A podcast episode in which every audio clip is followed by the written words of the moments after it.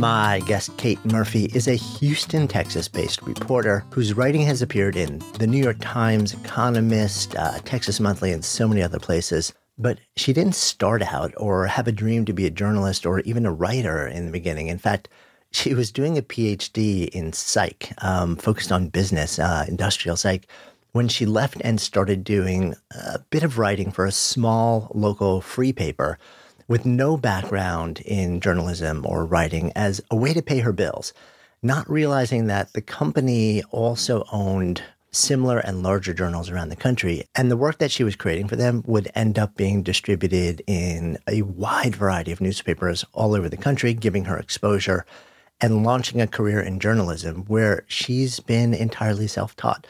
And along the way, she would discover the importance of listening and became really curious about the state of listening in the world. This led to a deep dive and eventually a new book, You're Not Listening, that is fun and an insightful tour through the world of listening. We explore Kate's journey along with some really eye opening and surprising science and insights about listening in today's conversation. She even explains why I, as a lefty, always listen to podcasts with only one ear in my right ear. So it was kind of fascinating. So excited to share this conversation with you.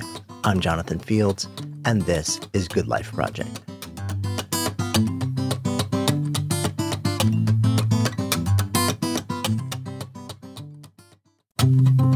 The show is sponsored by meditation app 10% Happier. So the app it comes with courses that they teach you how to stress better, deal with difficult emotions and build healthier habits. I love that the material is entertaining and relatable. The host, New York Times bestselling author Dan Harris, he's funny, he's real, he's vulnerable, and he's teamed up with some of the world's best meditation teachers to show you how meditation helps kind of smooth out some of life's wrinkles using cutting edge science and hard won experience to demonstrate the tangible benefits that meditation can have. And listeners of Good Life Project get 40% off. Just go to 10%.com slash goodlife. That's 10% all spelled out, T-E-N-P-E-R-C-E-N-T dot com slash goodlife. And if you aren't ready to meditate just yet, but are curious how smart, ambitious people use meditation and benefit from it, well, then check out the 10% Happier podcast. Either way, you can find it all at 10%.com slash goodlife.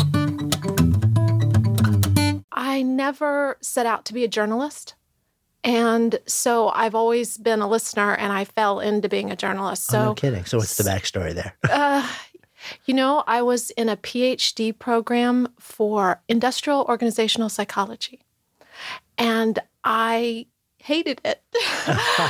you know, I got into it with this idea that I wanted to make the world better for people because they spend most of their day at work. And so I wanted to find ways to make that more pleasurable. But once I got into the program, it was mainly statistics and it was creating employment tests to weed out the wackos, essentially, you know, who would be causing a problem. And I didn't want to do that for the rest of my life. And so I am very much not a quitter, but that was like the first thing that I ever said I'm I can't do this. Was this a, just a slowly growing thing, or was there like a moment or decision or happening that made you say, "Okay, this is like it, it's time. Like this is." you know, it was the, the first semester, and I was sitting in that statistics class, and I realized, oh my gosh, I'm going to be here for four years, learning how to make employment tests, bubble in tests this is what it is. And I just said, I'm not doing this. I just, I had, I've never been somebody who likes school. And I had just, you know, gotten through college and thought, okay, well, this will be the last step. And I said, I'm not doing this anymore. I want to really, essentially, I want to get out in the world and see what's going on. I don't want to be in academia anymore. So was was there were there middle steps between you making that decision and then entering the world of journalism, or was it just right into that as the next thing? Well, just by accident, really. Oh, I got kidding. out because you know I needed to pay my rent, as we all do, right? Exactly. so I got out like, oh my gosh, what am I going to do? And I had heard of this little paper in North Houston that was, you know, one of those throwaway on your lawn type of paper. I, maybe I shouldn't say that in New York. You don't have throwaway papers on your lawn, but in the South we do have that. We, we have that. We have our equivalent. And so I did a few little pieces for them, and somebody with the Houston Business Journal saw what I had done. But the Houston Business Journal, I did not realize the Business Journal publications are distributed nationwide. Uh. There's a Chicago Business Journal, there's a Los Angeles Business Journal, and my pieces were spread all over the place, and I, I had no idea. Oh, so you think like you're writing and it's just going to be seen locally, and yes. unbeknownst to you, you're being read nationally. Yes. How, how, and when do you find that out? I mean, I'm, when I'm... someone from Business Week got in touch with me. and then after that, somebody from the New York Times got in touch with me, said, Hey, do you want to help out with this? Now, you know, and I'm, I'm still at this point thinking, Sure, okay, until I figure out what else I'm going to do. And now, this many years later, my parents are still waiting for me to get a real job. They're like, when are you going to figure it out? I know. That's, and how many years has it been now? Oh, don't date me. All right. It's been a long it's time. It's been a while. Let's just say it's right, a long time. Right. That's fast. Uh, but then writing must have been a part of your trajectory or skill set or, or interest or passion before, no? No. Really? No. Never wrote for the school paper, wasn't the person writing short stories. I mean, I'm, when I say I didn't like school, I wanted to be outside you know, I was always wanted to be outside playing, kick the can, just having to sit inside instead. Did not like to read till I got into college. No kidding. And I mean, and now I love to read, but I've always been somebody who wanted to be out. You know, I hate to say listening, but I mean, really just listening to what's going on, mm. just hearing stories. Part of it is from being from the South, I think, because, and also from Texas, where, you know, people tell a good tale and some taller than others. And um, so I, from an early on, I realized that listening is rewarding.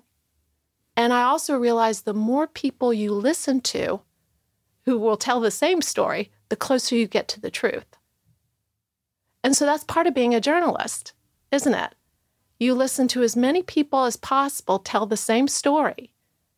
And you try and figure out, okay, what what is going on here? Yeah, so it's sort of like the the confluence of 12 people's individual truths maybe leads you somewhat closer to a remotely objective sense of more universal truth like this is it. Well said. Yeah. Very well said. Yes. That's so interesting. I never really looked at, at journalism or the process that way. That's what I do. But again, we've just established I didn't go to journalism school. I don't know how other people do it but and I also really want to present all those points of view. I mean, certainly can't do 20, but you can you a lot of people will coalesce around a certain stance. And so what I do is present all of those stances, the the predominant stances, let's say, and then let the reader decide. I don't want to be telling them what to believe. I want to say, this is what these people say, this is what these people say, and you get to decide. Yeah. And do you find that unique in the world that you inhabit these days? Because it seems like the old rule of quote news is, you know, like you remove the individual point of view and you essentially do that. You know, the classic line, the facts, just the facts, right? And that's yes. that's our job. It is not to share a point of view or a lens or or push you one way or another. But it seems like in the last decade or so, the media landscape has has shifted profoundly away from that. So I'm I'm so curious with that being your still driving ethos, do you find that at all harder to continue to sort of work that way? Yes. Mm. That's that's very true. It is because I think there are so many agendas these days and to be an agendaless person I don't have a dog in anybody's fight, you know? I mean, as we say in the South, I, I don't have a dog in the fight. And so I really I want to just explore what other people think and how they arrived at that conclusion. And it doesn't bother me that I don't agree with it. And in fact, I'm very suspicious of people who are convinced of their own rectitude because I'm not. And I think as a journalist, you realize how uncertain things are, and things are not black and white. And so, yes, it is more difficult because people seem to crave black and white right now, as you know, or, you know, as they say, blue or red. Yeah. And, and I feel like we're being, there was, there was a, a time where there were only a handful of outlets that everybody would go to. Yes. And now you can literally just choose the point of view rather than choose the news, you're really choosing the point of view that you want. That's almost going to most align with how you want to see the world, and then have that just reinforce your your worldview. Well, and that's why I wrote the book. Yeah. Because And there was you know, a curiosity. I was like, what is why why why this and why now? Well, that's very much part of it. I, I really think all of my career has led up to the book. But yeah, that is part of it, is just that all of us aren't listening, that we have this focused view, or we're just looking for a supportive view and not not allowing ourselves to hear the other side. There's something scary, there's something disturbing about hearing and really uh, just the fear. I talk about that in the book about how people, how when people hear an opposing view, it's like being in their minds, and they've shown this on fMRIs, that it's like being chased by a bear. That is what your brain does when people have very staunch views. And to be living in that type of fear where you can't listen to the other side and we'll get that fearful. And of course, that leads to anger. And we see that all around us today. I mean, it, seems like it's, I mean, you just sort of shared it in the context of politics, which certainly has been at the center of a lot of culture and conversation over the last couple of years, especially. But it seems like this is like this filters into the, the state of listening just in everyday life, whether it's a kid, whether it's a teenager, whether it's an adult, whether it's around politics or almost anything else. It's all like the generalized state of listening over the last generation or two, it seems like has changed in profound ways. No, I agree with you. And and the book is definitely nowhere near politics. It's really about our everyday lived experience of listening, Yeah. whether it's to your children, to your spouse, to your coworkers. And indeed, I think that's right. I think a lot of things that are happening technologically, politically, and just our environment. I mean, when's the last time you went to a restaurant and you could really hear the other person? Where everything's conspiring against our listening. Most offices today are open office designs. So you don't have any, any enclosure. Every keyboard click, every belch after lunch, every conversation intrudes on your ability to talk to somebody else and really listen. Let's actually define what we're talking about when we talk about listen, because I think it's it's kind of like a general, it's almost like a catch-all term to a certain extent. Because at least in my mind, like there is a distinction between hearing and listening. Absolutely. Um, at least there can be. I think you can map it out in a way where where it's different. So when you talk about listening, what are you talking about? You know, that's really interesting you bring that up because when I wrote the book, I asked people on five continents, what does it mean to be a good listener? And people just look at you blankly. I mean, almost without exception, people just had that deer in the headlights look. At the same time, they had absolutely no problem telling me what it meant to be a bad listener. They can easily tell you things like looking at a phone, interrupting, responding in an illogical way. And it really, it's the sad truth that most of us has more experience not being listened to than truly gratifyingly heard. And what I learned writing the book is that listening is not just hearing what people say, it's what they do while they're saying it, in what context, and how what they say resonates within you. And so you're taking in all this sensory information, and listening is such an all encompassing activity. So it isn't just, as you say, hearing. Hearing's passive, listening is very active. When you think about any of those conversations, or when you think about any of the the the stories, the people, the conversations that have become part of your universe as you explored this question, and the question around what listening is or isn't, what it embodies or includes or excludes, are there any people or stories that sort of like really stood out to you on the journey?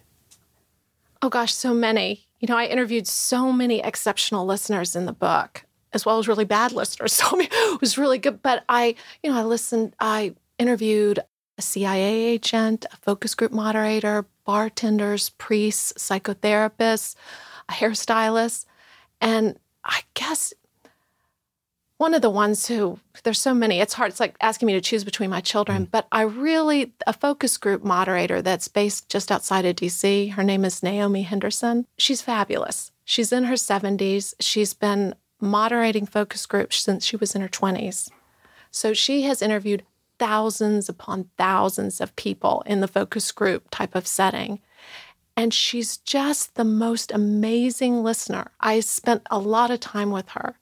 And some and she is she's a wonderful person and a wonderful listener. And the thing that she does, what what I've come to see is the listener's stance. It's not only what they do, but it's how they hold themselves. And actually, you kind of have you have a little bit of that. I think it's it's being very calm.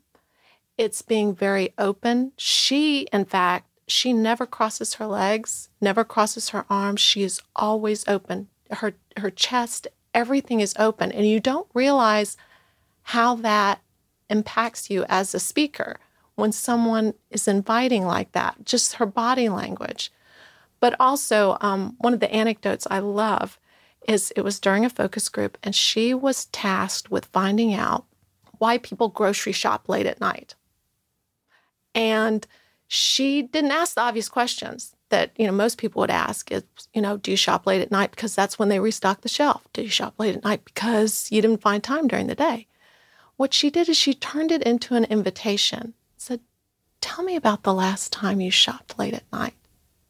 And this very quiet, unassuming woman in the corner who had said nothing up to that point ra- raised her hand and said, Well, I had just smoked a joint and I was looking to have a menage a trois me, Ben, and Jerry. So, grocers, take note. I mean, that's exactly the kind of information that they need, that they want.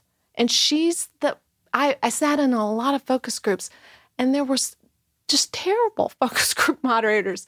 And you can see how we end up with stuff like, you know, New Coke or Cheetos lip balm or, you know, really just flops, product flops, because they weren't asking questions that were open and honest, that didn't have an agenda. Like, do you shop late at night because you didn't have time during the day?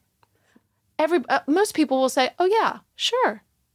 I mean, it, it just changes the dynamic. So, you know, when you were talking about what makes a good listener, a lot of it is how you respond and how you are able to elicit clear expression of another person's thoughts and feelings. And that is an art and really a, lo- a lost art. As you say, over the past maybe decade or so, we've just been losing that ability. And it's really to our great detriment. Yeah. I, and I think we're feeling my sense is that so many of us are feeling some level of suffering these days. And sometimes we can point a finger to it. Like I got injured here, had, there's a particular illness. Sometimes we look at the general you know, state of society and it creates a certain amount of anxiety for, for people and, um, or fear. But, but I wonder often if being heard is so central to the human ability to flourish that when the opportunity for that starts to go away, that it creates suffering. But because we don't really think about it that way, it becomes really hard for us to identify that yes. as a source of our suffering. Yes. I think most of us are oblivious. There's the thought that what troubles us and makes us suffer the most is not some traumatic event you know, something horrible that happened, but it's more the accumulation of occasions when something could have happened but didn't. That opportunity to connect, or when you said something and the person wasn't really listening, or the other person wasn't really listening to you. You know, that's that's a it's an injury actually. And, you know, sure, not huge, but, you know, you can bleed to death from a million paper cuts. And, and not listening or not being listened to is something that cumulatively can make you incredibly lonely. Yeah. We've talked about, I think, this sort of like the state of listening and also the, the idea of being a good listener and a bad listener.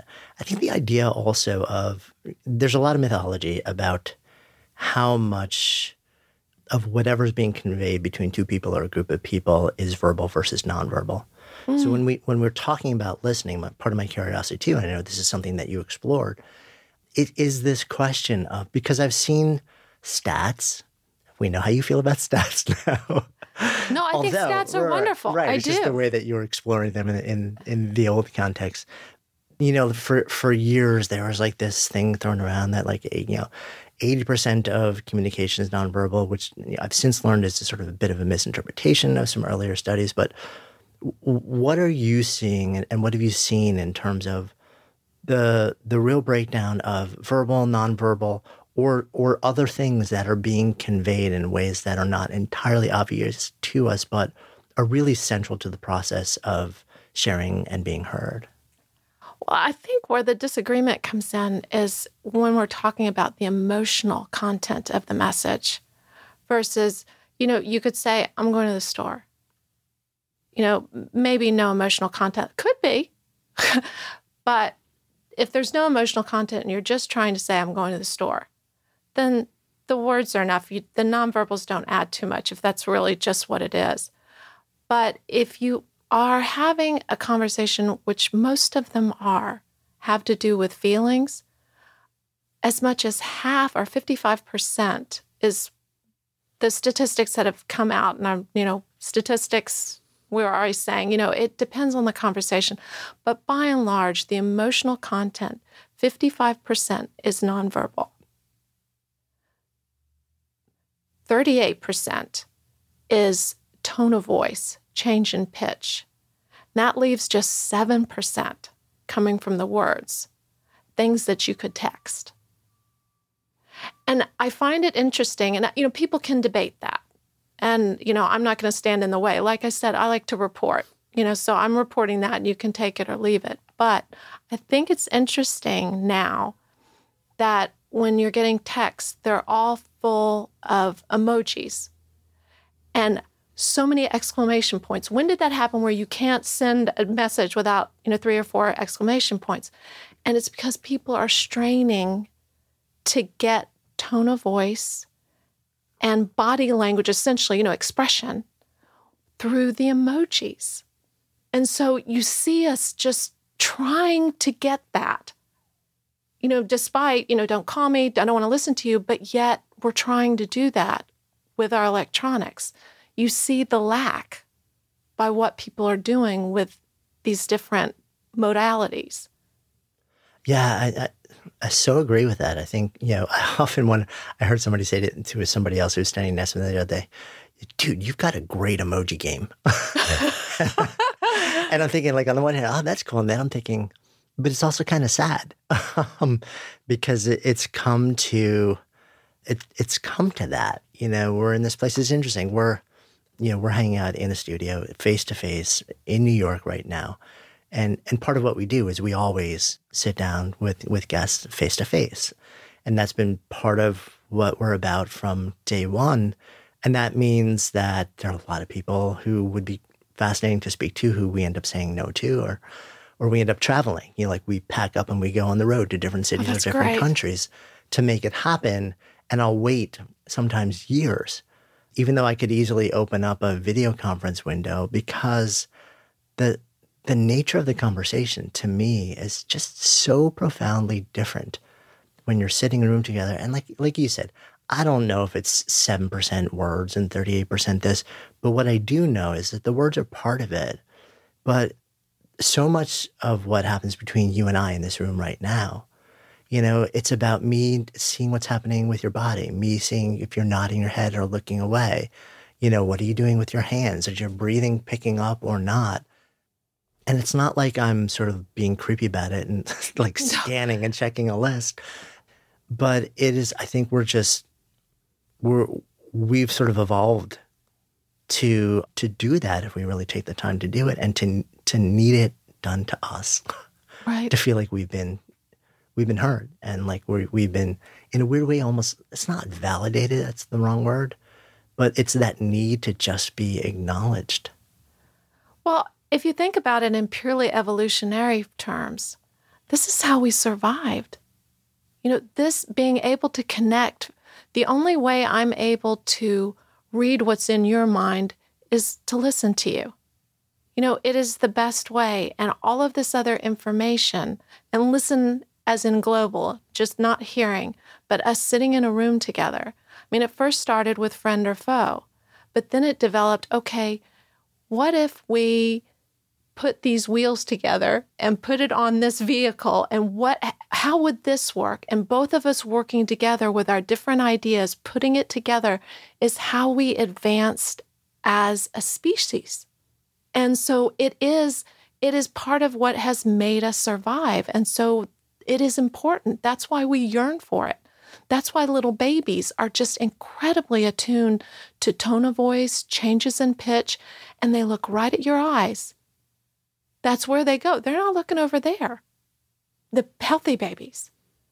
So it's exactly that. It's it's a yearning. Mm. And I love also, you know, Miriam Steele at the New School, she's an attachment expert. She she talks about snatches of magic. And it's that moment of connection where either one of us says, "Ah, you know, really feel like we're getting what the other person is saying." And it is a whole chemical, physical thing that's going on. And those snatches of magic are what make life worthwhile. And without them, like you say, we suffer. Yeah, I love that. As you were saying that, I literally, my mind went to a conversation we had here a few years ago with somebody who literally was very, very sort of like a train of thought. If it was in his mind, it was out of his mouth immediately. and there was a moment about 40 minutes into our conversation where he leans forward and says, Yes, yes, now it's happening between us. Do you feel it?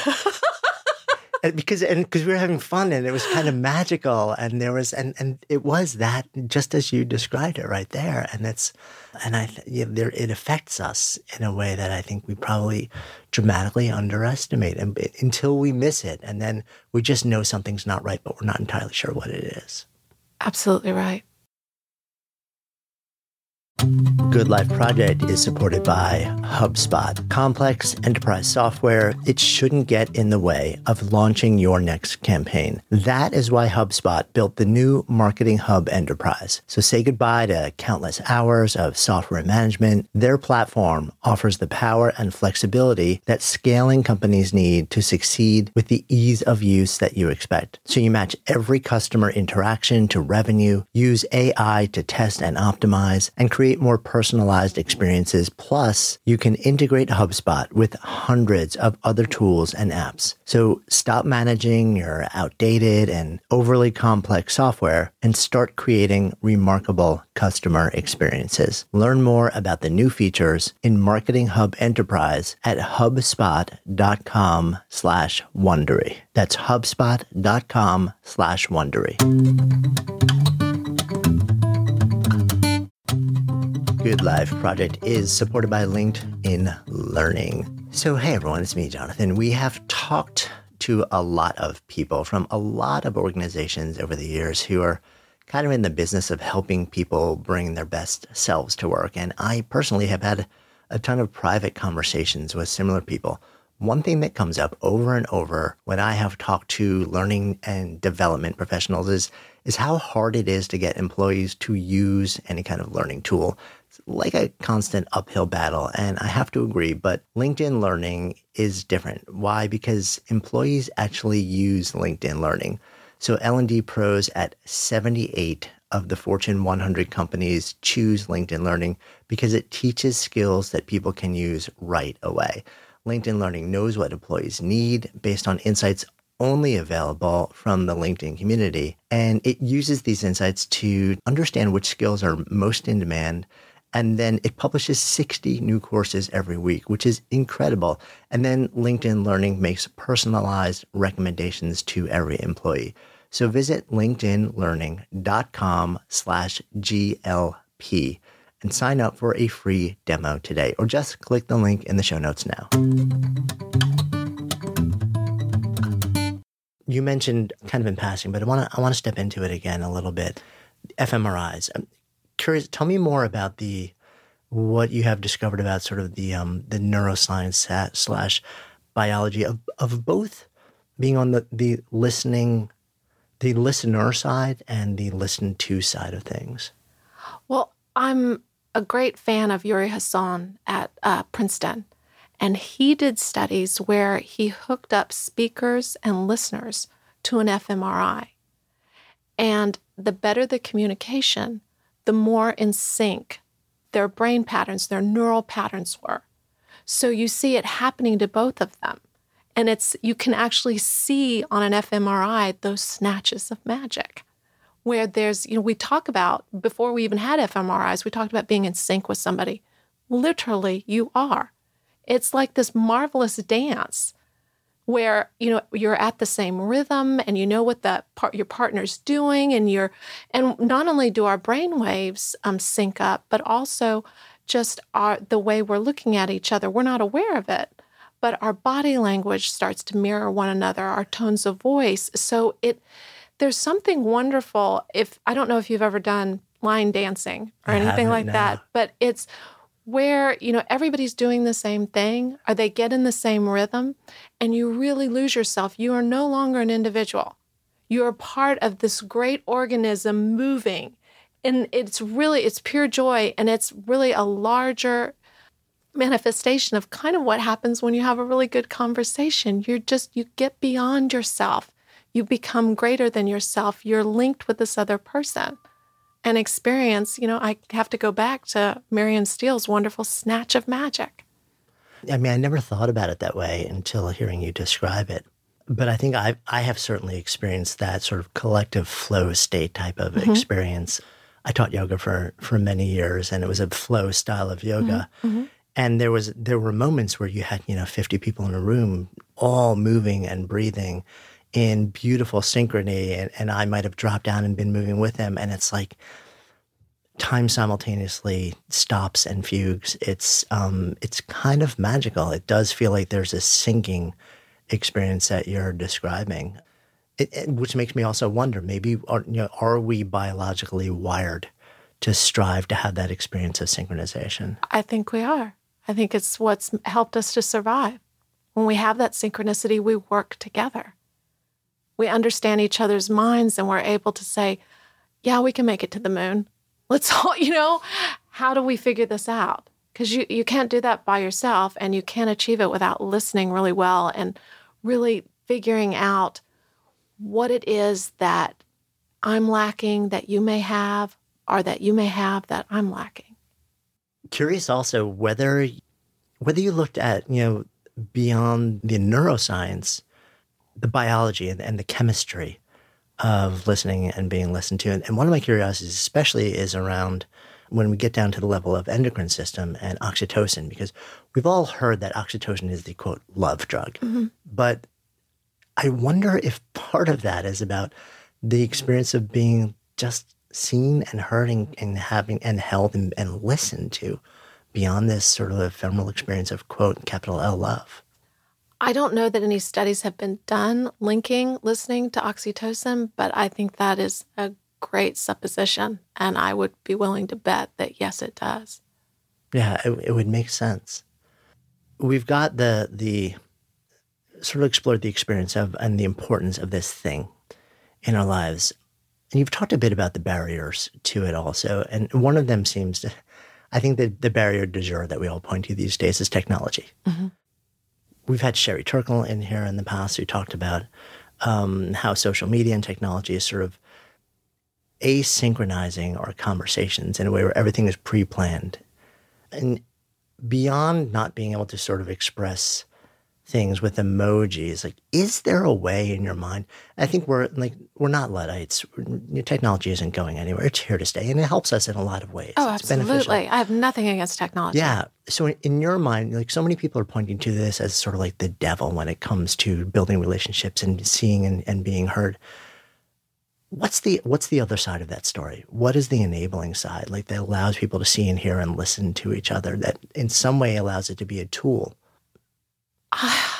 You know, it's hard because you can't have those real synchronicity, snatches of magic without, as we've been talking about, the whole package. You know, you need to be able to hear the tone of voice. You need to be able to see what the person's doing with their body, with their facial expressions. But, you know, you cannot be with somebody and have be in that state all the time. It's exhausting. It it's something that, you know, as wonderful as it is, it's some it's a, a degree of stimulation that you cannot sustain. And so in between, you know, to really let someone know that you're still thinking about them when you aren't in front of them. You know, that's what technology is wonderful. You know, you can look down, somebody just says, thinking of you. You know, otherwise, you know, we're not telepathic. So when you're away, to be able, and that sort of maintains that connection and also reminds you of the moments when you were listening to one another and reminds you of those snatches of magic. So it kind of keeps it going even when you're apart. So I, you know, and also you're able to, as we're doing right now, this podcast will go out to a lot of people. And, and, you know, otherwise, not everyone would be able to sit in a room. And if we were in front of a whole bunch of people, you and I wouldn't be having the same experience. Mm-hmm. Whereas they'll get a somewhat of a piece of us connecting without all being in the room, which would actually change the dynamic. Does that make sense? No, it makes total sense. I, I love the idea of it's almost like you're what I was thinking of describing it as almost like using technology to microdose on listening after the, the fact. yeah. The way that people are talking about it, you know, with psychedelics in Silicon Valley uh-huh. these days. But it, but I wonder also. I like that microdosing. Right. I'm gonna remember that. That's good.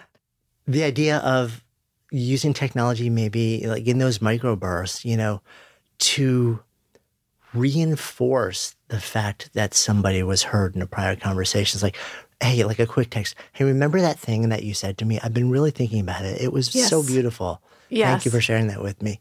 I mean, tiny little thing. Like, couldn't do it easily without technology.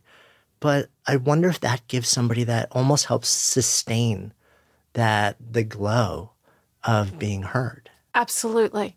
I, I think that's exactly it. It's sort of a bridge until the next time you're together. Yeah a lot of the way that we are trained around listening also happens at a really young age. Mm-hmm. maybe trained away from listening, or, or maybe the associations that we have around being told to listen can be pretty negative also. So some of this conditioning, it really starts at the earliest days. Oh, absolutely. I mean, really, from day one, we're almost encouraged not to. Uh, we're encouraged not to listen. I mean, I as I talk about in the book, you know, when people say "listen up," what uh, you know if that's your your coach or your you immediately know, the last year yeah exactly. It's like okay somebody's going to tell me what to do. They're going to put some rules here. They're going to put some boundaries and you know this is no longer going to be fun. Or you know when people when you see parents say listen to me to their kids almost hiss it. You know listen to me. You know you're not going to like what's coming next. So yeah it starts really early. And then you know i also talk about in the book in school you know, there are courses in debate and rhetoric and elocution.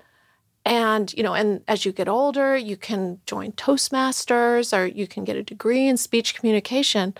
But, you know, who strives for excellence in listening? You know, where's the group that gets together that learns how to listen better?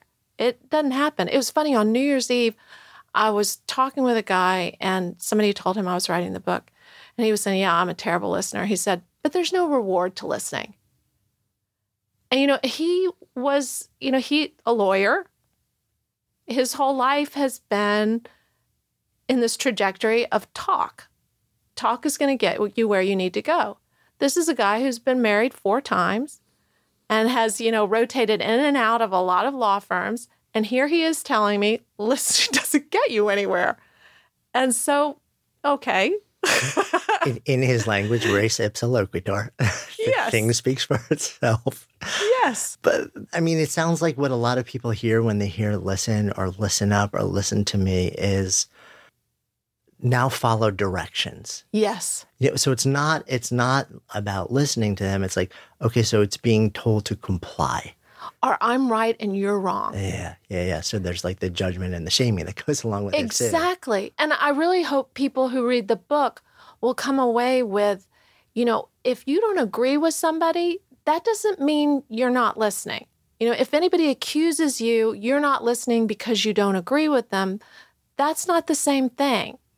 You know, if somebody says you're not listening, no, you can listen to somebody very well and really understand where they're coming from and still come down on you don't agree. You can appreciate their opinion and understand how they arrived at it. But that people need to know that that listening is really understanding. It doesn't mean agreeing. Yeah, and and I think that is at the heart of a lot of this too. It's sort of like if you really heard me, how could you not agree with me? exactly. right. So clearly you're not hearing me. That's the mm-hmm. only option here because I couldn't be wrong. Right. this is all on you. Right. It, there's so much. Man, we have so much baggage around this. It's true. It's absolutely true. And it's it's such a wonderful thing. It's such a joyful, wonderful thing that as we've talked about sustains us. And it's gotten such a bad rap. Yeah, because if you think that listening is about compliance or being you know, doing what you told, and then you think about well, what is the message that we're given about succeeding in work and in life? Well, you need to take initiative. You need to be the one who's constantly out forward it's almost like listening becomes positioned as the opposite of initiative or being forward facing or being the one who's sort of like doing new cool things. Yeah. And like that's not the person you're supposed to be or the way that you're supposed to be. And yet, you know, lead go, the conversation. Right, right. But but the conversation can be like you can lead with curiosity rather than with force and opinion. Yes, absolutely. And also, if you listen very well to somebody, you are better able to craft your message. The best and clearest and most inspirational speakers are the ones who know their audience. Because you cannot really touch or move someone unless you know what touches and moves them. And it's kind of like the same thing when you're going to tell a story to your grandmother versus your girlfriend. You'll tell it a different way. Your coworker versus your customer. You you shape your conversations always a little bit when you're talking depending on who your audience is. And people who get really good at it, particularly if it, you know somebody that they've met who's new, to try and figure out okay, what's their understanding level? What excites them? what's going to interest them. And if you can't get that information by listening to them and drawing it out of them, then you're not going to be an effective speaker at all. You're not going to be somebody they're going to want to listen to. And even if you take a step beyond that, if part of what you're doing as a speaker, whether it's a paid professional speaker or somebody who's in a conversation, somebody who is in sales, somebody who's in a relationship, most of us, very often, I feel like a, a lot of the reason that we speak is because we seek to a be heard and seen, but also to influence others. Mm-hmm. And if you want to be effective at that, before you can, like the, the most effective way to do that is to truly understand what matters to someone else. Well, who who are they? What's their history? What's their worldview? What brought them to this moment? Mm-hmm. And you can't do that unless you just shut up and ask a lot of questions and listen to and, and watch and feel for a long time first. But again, we don't go there. It's so interesting your point about you know, where have you seen a, on a college curriculum a class in like fierce listening? Never. You know, not in elementary school, not in middle school, not in high school, not in college. I mean, I, I, I just found it astounding when I would look at these encyclopedias of interpersonal communication and listening wasn't even in the index, not even in the index. It's just, it's, it's really been pushed aside as an area of study. People yeah. are not concerned with it. It's, you know, it's thought of as talking's meek counterpart when it's really the more powerful position, as you've just said. You can't speak well unless you've listened well. It's part of the reason that you've been working on this to try and potentially open eyes of those in an educational space to say like maybe this actually should be raised as a priority? Oh, I would love that. I would very much like that. It's uh, somebody was who was interviewing me recently at a bookstore in Houston, was talking about do you think this should be taught like financial literacy? That it, you know, should be something taught at a very early age. And yes, it should be. I mean, it'll save you a lot of heartache later on in your relationships, professional or personal. Yeah, I mean, on every level. Speaking with, uh, are you familiar with John Gottman and Julie Gottman? Yes. From the Love Lab. Like, yes. amazing work over decades now. And I think their work really ties in with what you're talking about. The idea of, of a central thing to healthy relationships is that we are all bidding for the other, the partner's attention mm-hmm. and affection all day, every day. And the best relationships were not the ones where the best relationships were the ones where people actually saw and responded to the other people's bids much more often. Even if they didn't respond in the way that was sought, they were the ones who noticed. And I think noticing is such a huge part of this thing that we're calling listening here. Yeah, I, I think noticing is the key. And I also think that in a lot of relationship, it, it just happens where people lose their curiosity for each other because they become so accustomed to having the other person around that they they get this idea of oh I know what they're going to say. I already know what they're going to say. I I know them like the back of my hand. And all of us every single day, you and I will leave this room different people because of what you've heard and what I've heard. Every interaction shapes us and forms us.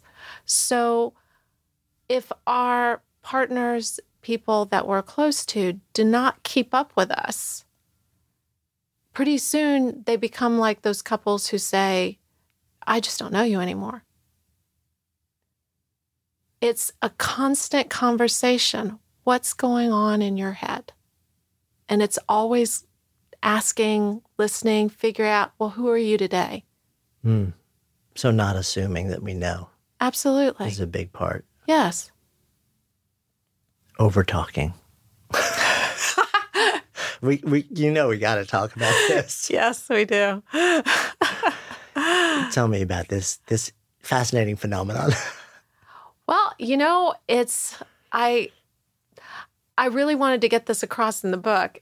You should not only listen to other people when they're talking, you should also be listening to other people when you are talking. Because if you aren't in tune with what the other person, how the other person feels about what you're saying, if you're not gauging their degree of interest and you're just going on and on, you're really not listening very well. The other person may be getting very bored. You're going on and on about your colonoscopy or about your kid's oboe recital. And you know, that is all a part of listening. It's all a part of that dance where you're reading, okay, I'm, I'm going on a little too long. Maybe I should cut this back. And, you know, and if people aren't really good at intuiting that, they can just ask, have I lost you? Too much? Had enough? That kind of thing. It's, it's simple courtesy, but it's also, it's part of listening it's part of being part of that dance where we're this organism and you know if somebody's fallen off rhythm you need to help them come back. Good Life Project is supported by Signature Hardware. So if you're looking for the perfect item to take your kitchen or bathroom or house up a notch, head over to signatureHardware.com slash goodlife. They offer an incredibly wide variety of pieces for every room in your house with more than 20 years experience supplying vanities, sinks, tubs, hardware, plus all the classics, latest styles, and they're in sync with all the trending colors and design touches. And they also have amazing customer service to help guide you through the process. So you'll never feel lost lost or intimidated. Gotta love a company that really stands behind what they offer. Stephanie and I actually picked out a collection of eight furnishings that we love. They're unique and are 100% our style, so maybe you'll like them too. And you can see for yourself at signaturehardware.com slash goodlife. You'll be amazed at the variety and the quality. So visit signaturehardware.com slash goodlife to find your style today. That's signaturehardware.com slash goodlife. Or just click the link in the show notes now. Real life isn't always always perfect, but with signature hardware, it is beautiful. Is there in your mind how do I phrase? Is there a tactful way? If, if you're if you're the recipient of a barrage of over talking, which you know, like we all will be at some Yes. point, and we may well be the overtalkers al- also. If you know, and and then our work becomes to become more aware of how we're being received. Have you found that there's a tactical way for you to kind of say to somebody, "Hey, listen, um, this isn't working," basically, without because I like I I, I often wonder, you know, uh, you'll be in a conversation with somebody who's a good person, and and they don't mean to barrage you and overwhelm you and completely, almost really push you away at the end of Yes. the day, and and they're very likely also completely unaware of the fact that they're they're shutting down the ability for this fundamental and you know interchange of energy where like they just stop talking and listen as well. And you would like to have this relationship continue on and build but it's not going to happen if this is the dynamic all the time. Ha- have you have you talked to anyone that's sort of like in the research or found ways to from the recipient side have that conversation in a way which doesn't immediately offend or push someone away Well, I think it really depends on your relationship with the person. You know, how close you are, your ability to say, eh, you know, this is a lot. you know, and I, you know, I think you know everybody's guiding star should be to be kind. But I've found like when I'm interviewing people and they're going on and on about something, or you know, even if I'm at a party, oftentimes when people do that, they're doing that for a reason. And so it's really figuring out, it's not just because they're going on and on. You know, uh, sometimes it's because they're nervous. Sometimes it's because they are trying to push you away. They're just filling up the air because they don't want to have that connection. They don't want to have that degree of intimacy. So they may go on and on. They may just be terribly lonely and they're doing anything they can to keep you. Because if they stop talking, they're afraid you might leave. So when you kind of fi- try and figure out, okay, what's driving this? It gets a lot easier if you intuit, okay, this person's nervous, than trying to put them at ease. Are they afraid I'm going to leave? Make them aware you're not going to cut them off, that, Hmm. you know, it's okay. I think a lot of people who overshare, it's because we've gotten to this state where, you know, no one's listening. And I feel that they feel like if they put a period or even punctuate in any way, someone else will leap in. Yeah. Or or there's so much distraction that the minute they stop talking, you're going to return to your devices or go start checking again. Yes. So there's like a short, short, short amount of attentional bandwidth that they have to get everything out, Yeah. and they don't want to stop because it might give you the window to pick up your device or go somewhere like and get distracted by that other thing. And not a sad commentary. Yeah. It's such an interesting reframe, though, to sort of, it's almost like you, in a weird way, you're not listening anymore, but you're becoming curious about their deeper motivation for why they're doing what they're doing, which makes you curious about them. um, And then maybe it allows you to, to respond from a place of compassion rather than just pure judgment. I always think of it as being like a detective. Hmm. you know, any of comment, well, why is this person telling me Yeah. this? I do that on a regular basis too. what what is you know what is underneath all this because a lot of times it isn't again you know back to what are the words are the words important or is it the body language or is it the tone of voice it's you know i i really like the detective analogy because that that makes every conversation interesting because you're trying to figure out okay what's going on here Hmm. And then, if you're a creative person, you can just start fabricating all sorts of really cool backstories. yeah and all, if it, then you're really no longer listening. if they're really, really going on for a long time. but you Maybe know that's not a constructive way to handle it, but Well, but I have a chapter in the book Yeah. that's, you know, when to stop listening. And sometimes, you know, that it's it's time. You know, someone can take advantage of you and someone can be, you know, so discourteous and so not listening to you that maybe it's time to stop. yeah, I think that's because you just need to preserve your own ability. I mean, like you said, it, it, it takes a lot of attention and energy to be in a fully engaged conversation. We don't, we can't do that all day, every day. No. Um, so it's almost like you have to be very intentional about the moments that you choose to be fully and utterly there. Well, and and actually, this this brings up another curiosity of mine, which is Do you have a sense that that, that changes? Your capacity for being hyper present and for listening changes based on your social wiring, based on introversion, introversion, extroversion at all? I think you get better at it and you have more stamina the more you do it. It's it's listening is like I, I think it's like a sport or like any skill.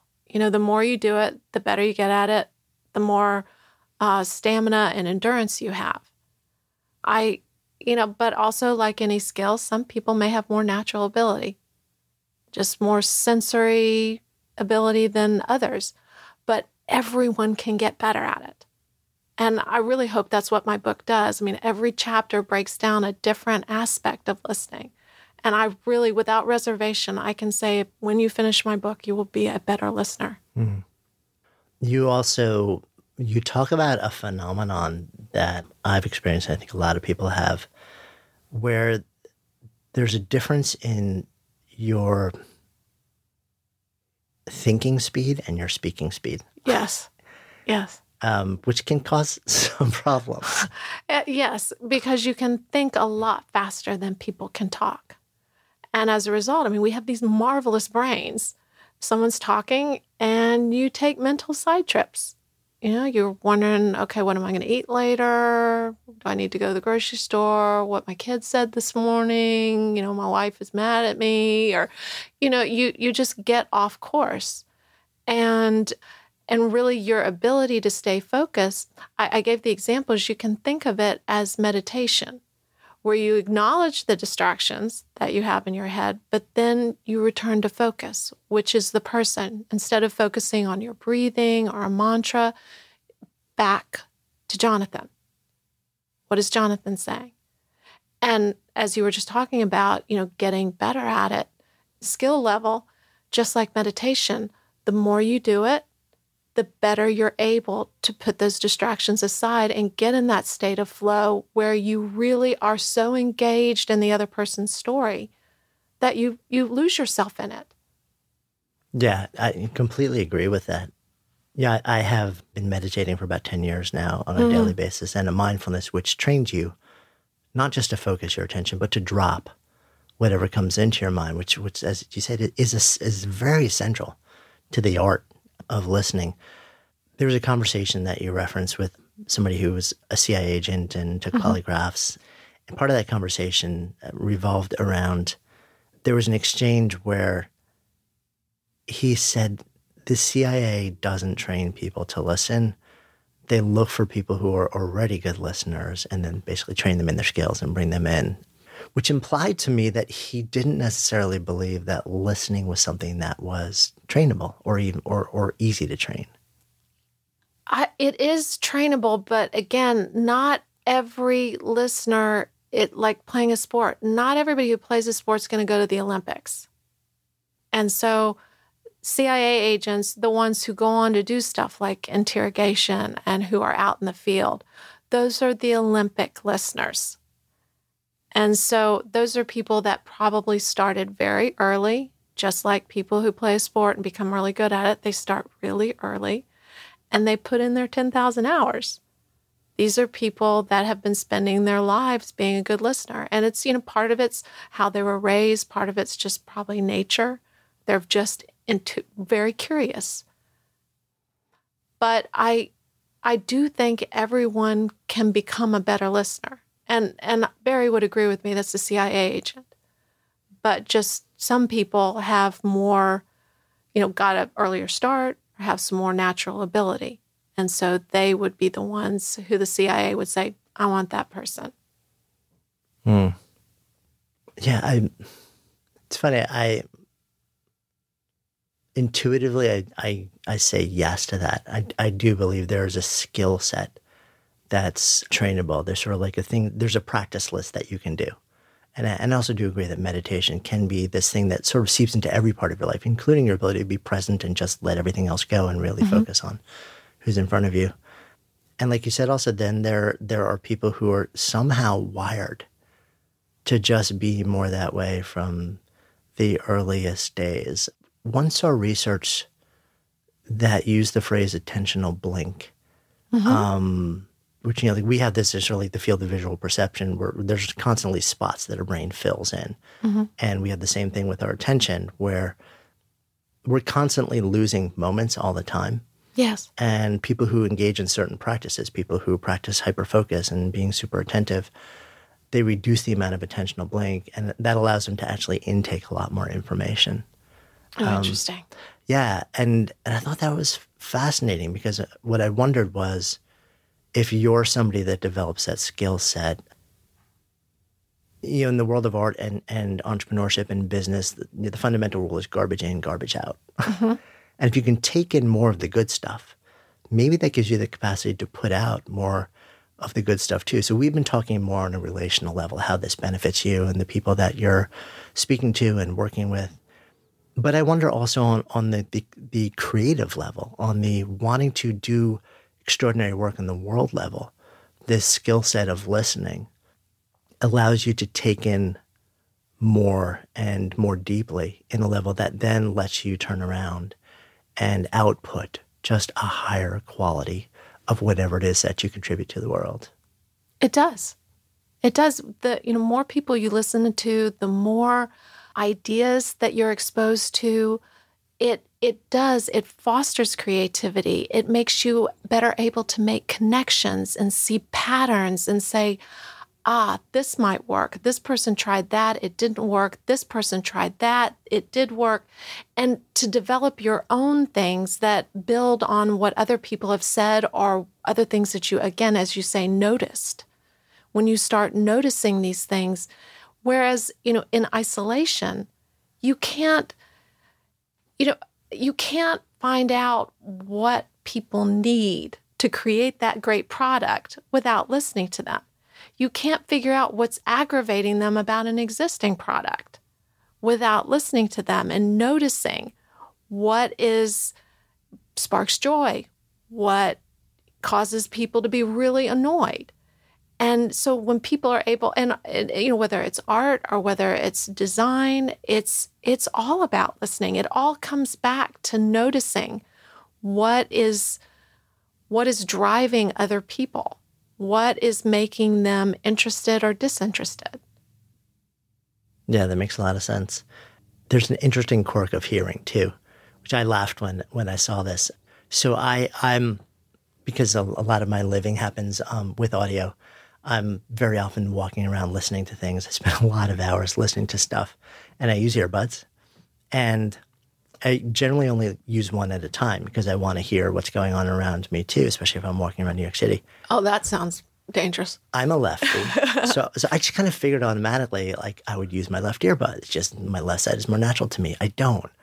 I always, especially when I'm listening to spoken word, it is always the right side. And I never understood why. so t- tell me more about this. It has to do with the lateralization of the brain.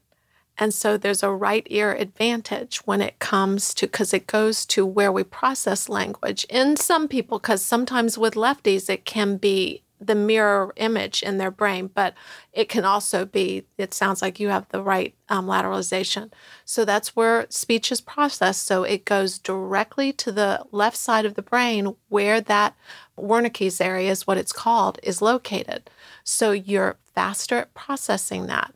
It's the opposite is true of the left ear. The left ear, you're actually better at processing music and emotion.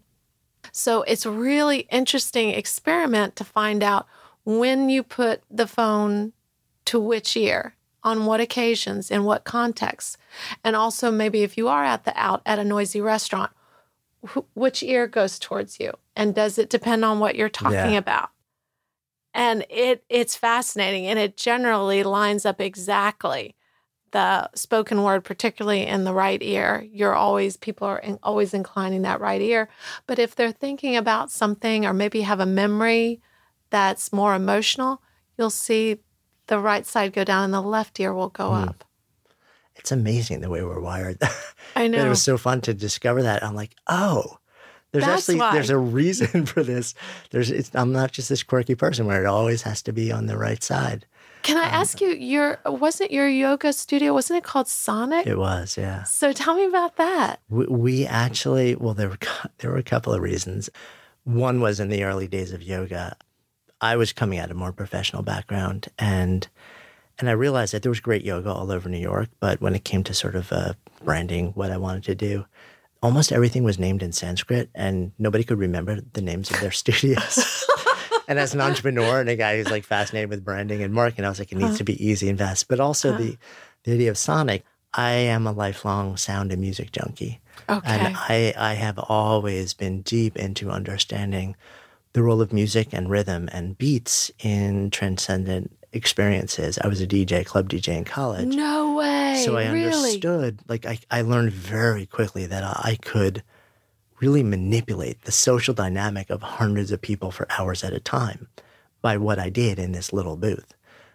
And when it came time for the yoga, I also got really curious like, how could we integrate sound, music, rhythm, and beats into a flow style of yoga that would really, oh. in some way, potentially enhance the the nature or change the nature of the experience and what people would do. Interestingly, I was kind of I was known as bastardizing the practice in the early days because this was this was before every a lot of classes have music now and and yeah, it, it a lot of our students received it really beautifully. Uh, some of the old guard really, really, really rejected it very strongly, including some of the, the sort of the big central media properties in the space. But I went so far as to at one point we had we bought a bunch of sail fabric, had it all strung up together, so it stretched across the entire front of the studio, and then we created special soundtrack where the rhythm of the music matched the flow of the yoga beat by beat, move by move, breath by breath, oh, and wow. then projected different color lights. So there was like chromographic therapy oh that gosh. would move people through phases. And then the beat would match the rhythm of the flow. And then we were embedding these things called binaural beats that entrain your brain waves into certain different states. And we were trying to entrain brain waves to theta states, which is sort of like this deeply meditative state. And again, people in the room experienced some pretty profound things. I'm sure they did. Um, the, the, the folks who were the hardcore traditionalists did not love what I was doing in a big way. I got over that really fast. I was just having fun. I just cared that people were coming to the practice, and I knew that the core of it was still what it needs to be. And also, if you think about every healing tradition for millennia has always had rhythm and music and movement at the center of it. So to me, I, I was just wondering why would somebody who's defined this tradition in the last 50 years and said that this is not okay and this is okay, why do I have to listen to that? That was the bad, the, the dual sort of backstory behind that whole thing. But that is fascinating. But it uh, it also speaks to what we've been talking about is just, you know, how profoundly sound affects us. And particularly if you think about the most sensitive parts of our ears are the human voice. And so if you think about our sense of well-being and you were talking about feeling okay, that those particular areas it's it's just that whole vibration partially the music of someone's words it that is really fascinating. So you you're really you've been following this way longer than I have. Uh, I've been I don't know following it, but I've been curious about uh-huh. I've been curious about it for a really long time. But yeah, and, and I think the work that you're doing here, which kind of like brings it all together, is just deeply fascinating. As we start to come full circle too in our conversation, if you think about, we've talked about a lot of different things if somebody wanted to walk away from this conversation saying to themselves, okay, I get it, listening really matters. I'm not entirely sure, like, what's my first step into this to try and become better at it or learn more. Is there sort of a first action to take or a first question to ask that you would recommend people? I think a real powerful thing is to really realize that how you respond is the measure of a good listener. And so when you respond to someone, be aware of are you shifting or are you supporting the conversation? Are you shifting back to yourself when you start talking? Are you trying to encourage elaboration from the other person so you can learn more? And you'd be surprised how often you people bring it back to themselves And I think that's a really good first step. There are so many things in the book, but I think that's a really good first step. When you respond, are you bringing it back to yourself? Are you trying to open up more of what the person just said, get some more information and elaboration? Mm, I love that. And it's something that, that we can all start to look at. It's universally applicable and, and accessible. Sitting here in this container of a good life project, if I offer up the phrase to live a good life, what comes up? Snatches of magic. That's how you live a good life.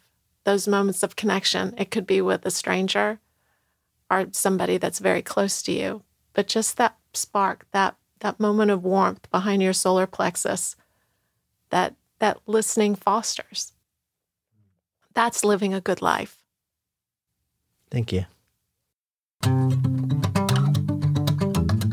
Thank you so much for listening, and thanks also to our fantastic sponsors who help make this show possible. You can check them out in the links we have included in today's show notes. And while you're at it, if you've ever asked yourself, what should I do with my life? We have created a really cool online assessment that will help you discover the source code for the work that you're here to do. You can find it at sparketype.com. That's S P A R K E type.com, or just click the link in the show notes. And of course, if you haven't already done so, be sure to click on the subscribe button in your listening app so you never miss an episode. And then share, share the love. If there's something that you've heard in this episode that you would love to turn into a conversation, share it with people and have that conversation. Because when ideas become conversations that lead to action, that's when real change takes hold. See you next time.